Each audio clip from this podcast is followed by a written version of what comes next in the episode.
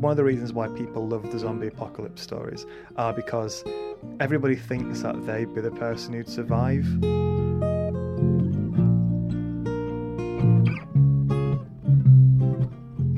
You know the crazy cat people, the kind of people who are a little bit unhinged and really love the cats. Yeah. They're pretty much pre-zombies. Mm. They're already carrying the zombie plague. Hopefully, either George or Alex or both will live to tell the tale, though, judging by the tone of the book, I find that highly unlikely. Hello, and welcome to Shark Liver Oil. I'm Matt. And I'm Dave. Hello.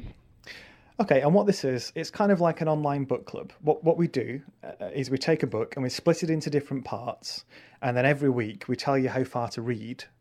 And if you want to read along with us, you read that amount of the book that week, and then at the end we do a podcast on what you've just read. That sound fair enough? Sounds good to me. That sounds fairly straightforward. This month we're going to be doing a book called Zombie Apocalypse, uh, created by Stephen Jones. And uh, along the way, if you want to send us some feedback, uh, let us know what you think of the book as well. Just uh, send it to sharkliveroyalpodcast at gmail.com. That's sharkliveroyalpodcast at gmail.com. Or you can get in touch with us on Twitter at, at sharkliveroyal. So, Zombie Apocalypse. Dave, just give us a bit of background to why we're doing this book. Uh, we're doing this because of our friends at the Underground Book Club, uh, which is a new initiative. It's been going for a couple of months in London, um, and the idea is commuting in London uh, can be uh, a pretty um, isolated and, dare I say, infuriating experience, and that reading good books can be a way to uh, to enjoy that. Now, you can read the book and get a lot out of the book just by itself, but the idea of the Underground Book Club is, if you want, you can print off uh, a little bookmark or you know something to kind of hang over the back of your Kindle or over the book as you read it um, to indicate to other members of the Underground Book Club that you're reading the same book as them and uh, you are you would be willing or uh, happy to talk about it. So it's kind of a way of getting conversation started on the on the tube. So we've decided to read along. So uh, this month, October, uh, the Underground Book Club are doing Zombie Apocalypse, and therefore, so are we. Um, you can find out more about the Underground Book Club at facebook.com forward slash underground book club, or they're on Twitter as at Urgrund Book Club. So U G R N D Book Club. Excellent. Um, so uh, yeah, so go check them out. so we're going to do Zombie Apocalypse for this month. Now, it's it's quite. I mean, I just picked up a copy yesterday. Um, never read it before. It's sort of a, a typical zombies try to take over the world. Can mankind survive? Book, which there are a lot of these around. But the sort of difference of, of it and its sort of individual selling point is it's a collection of different authors who've contributed to it, and it's kind of like an, an archive of uh, different people's experiences of this uh, zombie outbreak. It starts in London and then it flicks between different people from different points of view. So it's yeah, it's a bit of a different way of telling a, a fairly familiar story. Mm. That can only be a good thing because um, I I enjoy a good zombie movie as much as the next guy, um, but I have to say I haven't quite followed why zombies have become the most im- impressive thing in the world for everybody to write about recently.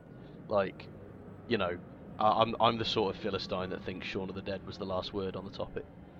So I'm quite intrigued by this kind of slightly different approach to it. It's it in some ways it's similar to the kind of World War Z approach because it is a kind of you know World War Z's kind of an, an, an oral history of it, you know, with interviewing people after the fact. And this is Yeah. much more kind of documents and scraps of letters and stuff found. So it looks dead interesting. I'm really looking forward to it.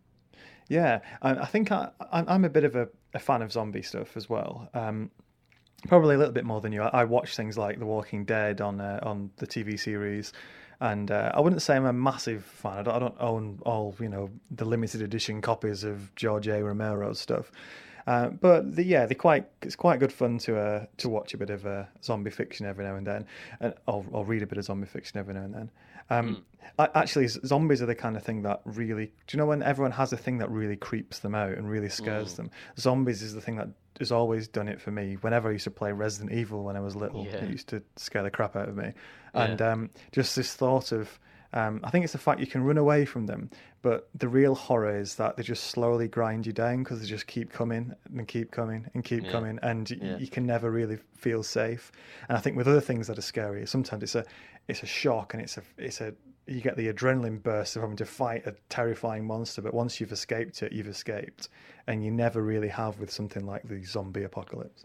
Uh, well, this is very true. Um, and clearly you've experienced this as a very kind of realistic threat. You kind of you talk there as though you've actually had to fight off the various different monsters of, of, Yeah. popular mythology.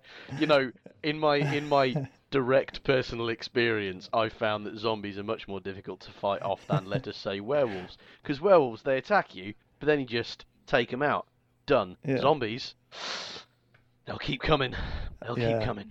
You see, there are only a limited number of werewolves in the world, I'd imagine, whereas zombies are just be as many as, as, as there are people in the world. They can be anyway. Um, Yeah. So it's kind of kind of creepy, you know, kind of worrying. Mm. It's something that will keep you up at night. Also, actually, I think with one of the reasons why people love the zombie apocalypse stories are because they um everybody thinks that they'd be the person who'd survive um, because they know how to deal with it and they wouldn't panic like everybody else. But you know, statistics suggest that you probably would be one of the people panicking like everyone else, or you'd be one of the people who have the fantastically bad luck to be somewhere like on the tube when it happened, or uh, the one I the, the one I uh, I'm terrified about is something like that happening when I'm at the football because you look around and think, "Fucking hell, there's no way you're getting out of here alive if there was a zombie outbreak now." This is what this is the problem of actually, you, you know, exposing yourself to too much zombie fiction. You start thinking like that in the real world, um, and and there are I know there are other people who do that, uh, but it doesn't make me feel any less damaged by. by from that knowledge, so that's my um, That's sort I, well, I'm glad zombies. about that because I think if you if you started to believe that that was a rational response to living in the world, was to imagine what it would be like when the zombie apocalypse came. Yeah, That that it's- would that would be if you actually thought that was the right thing to do, that would be quite troubling. I think it's also with reading things like I've read uh, the Max Brooks Zombie Survival Guide, which I think Dave I bought you for for Christmas one year. You did. Um, You shows the twisted relationship that we have. But um, but I I remember thinking sitting up uh, when I read that in in the flat that I have in London at the moment, thinking, well, if there was an outbreak tomorrow. I could fill the bath. Um, we're fairly secure up here, just one door in. There's a skylight, so we can get out onto the roof. I think it would be wouldn't be too bad. We might be okay. And then it just hit me that I'm living in London, which is probably the worst place to live if one of these kind of things happened. So you know, Dave, there are pros and cons, um, and a- absolutely. one of the big cons is you start thinking like this uh, in the real world. Yep. Anyway, Well, I'm, Okay. I'm looking forward to I'm looking forward to reading the book. I've uh, I, I have I've prepared or found some material that I think might be useful to kind of focus our minds on Oh, the yeah. zombie apocalypse uh, great. experience, if I may. yeah, Um, so this is this is from Cracked.com, and it's five scientific reasons the zombie apocalypse could actually happen. oh god, And I'm not going to read all five because I think terror is better experienced one little drip at a time. So I just so um, number five on the list then for this time out is uh, brain parasites, uh, which you, you may have seen if you played Resident Evil 4. You played Resident Evil 4, Matt? um, yes, yes, I have. Uh, that's the one. Is it in like some weird part? Is it in Spain? It's set, and you got to go um, and rescue that little girl who's in the mansion and stuff.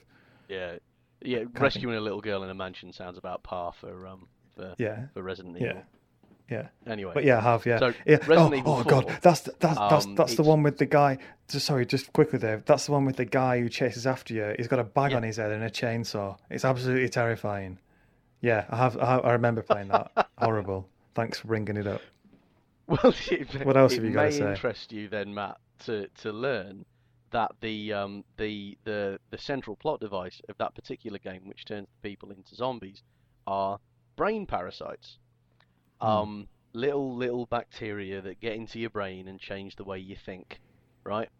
Yeah. Um, now we read this and we think, well, that's all very far fetched, isn't it? There's no bacteria getting into my head. Oh yeah, oh yeah. Let's talk about a little thing called toxoplasmososa, gondii, right? Is that the right pronunciation? That's well, as you might be able to tell, not a biologist. Go on, yeah.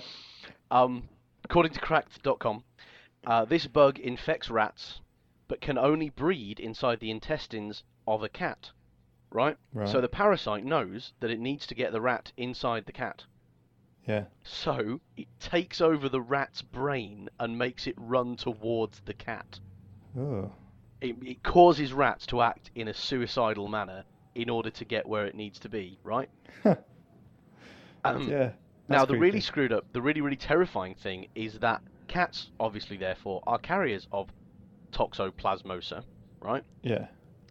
Which means that, you know, the crazy cat people, the kind of people who are a little bit unhinged and really love the cats, Yeah. th- they're pretty much pre zombies. Ooh. They're already carrying the zombie plague, right? And and it passes from human to human, so actually half the human population of Earth already carries this. And there have been mm. studies and all sorts, like a change, literally change in personality causes much higher chance of absolutely losing your crap. So you can be. So people are carrying this already.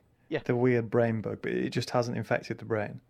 Because I assume we're immune to it. Otherwise, you'd see people running around, That's lying exactly down, correct. asking cats to eat them.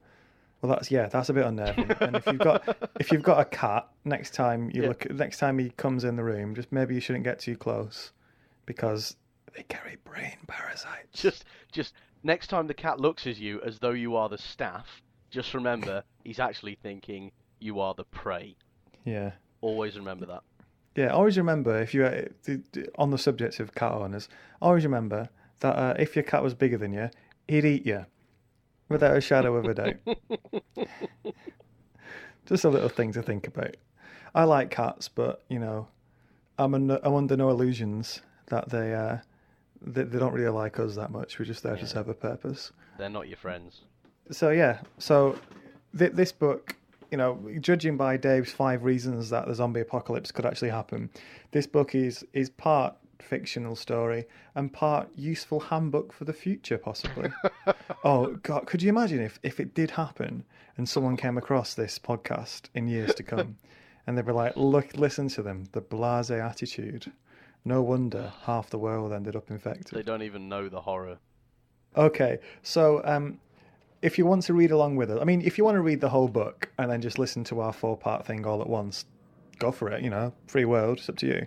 But um, if you want to read along with us, um, then unfortunately, this book doesn't have page numbers or any discernible chapters. So what we'll do is just find a part which we think would be a good place to stop.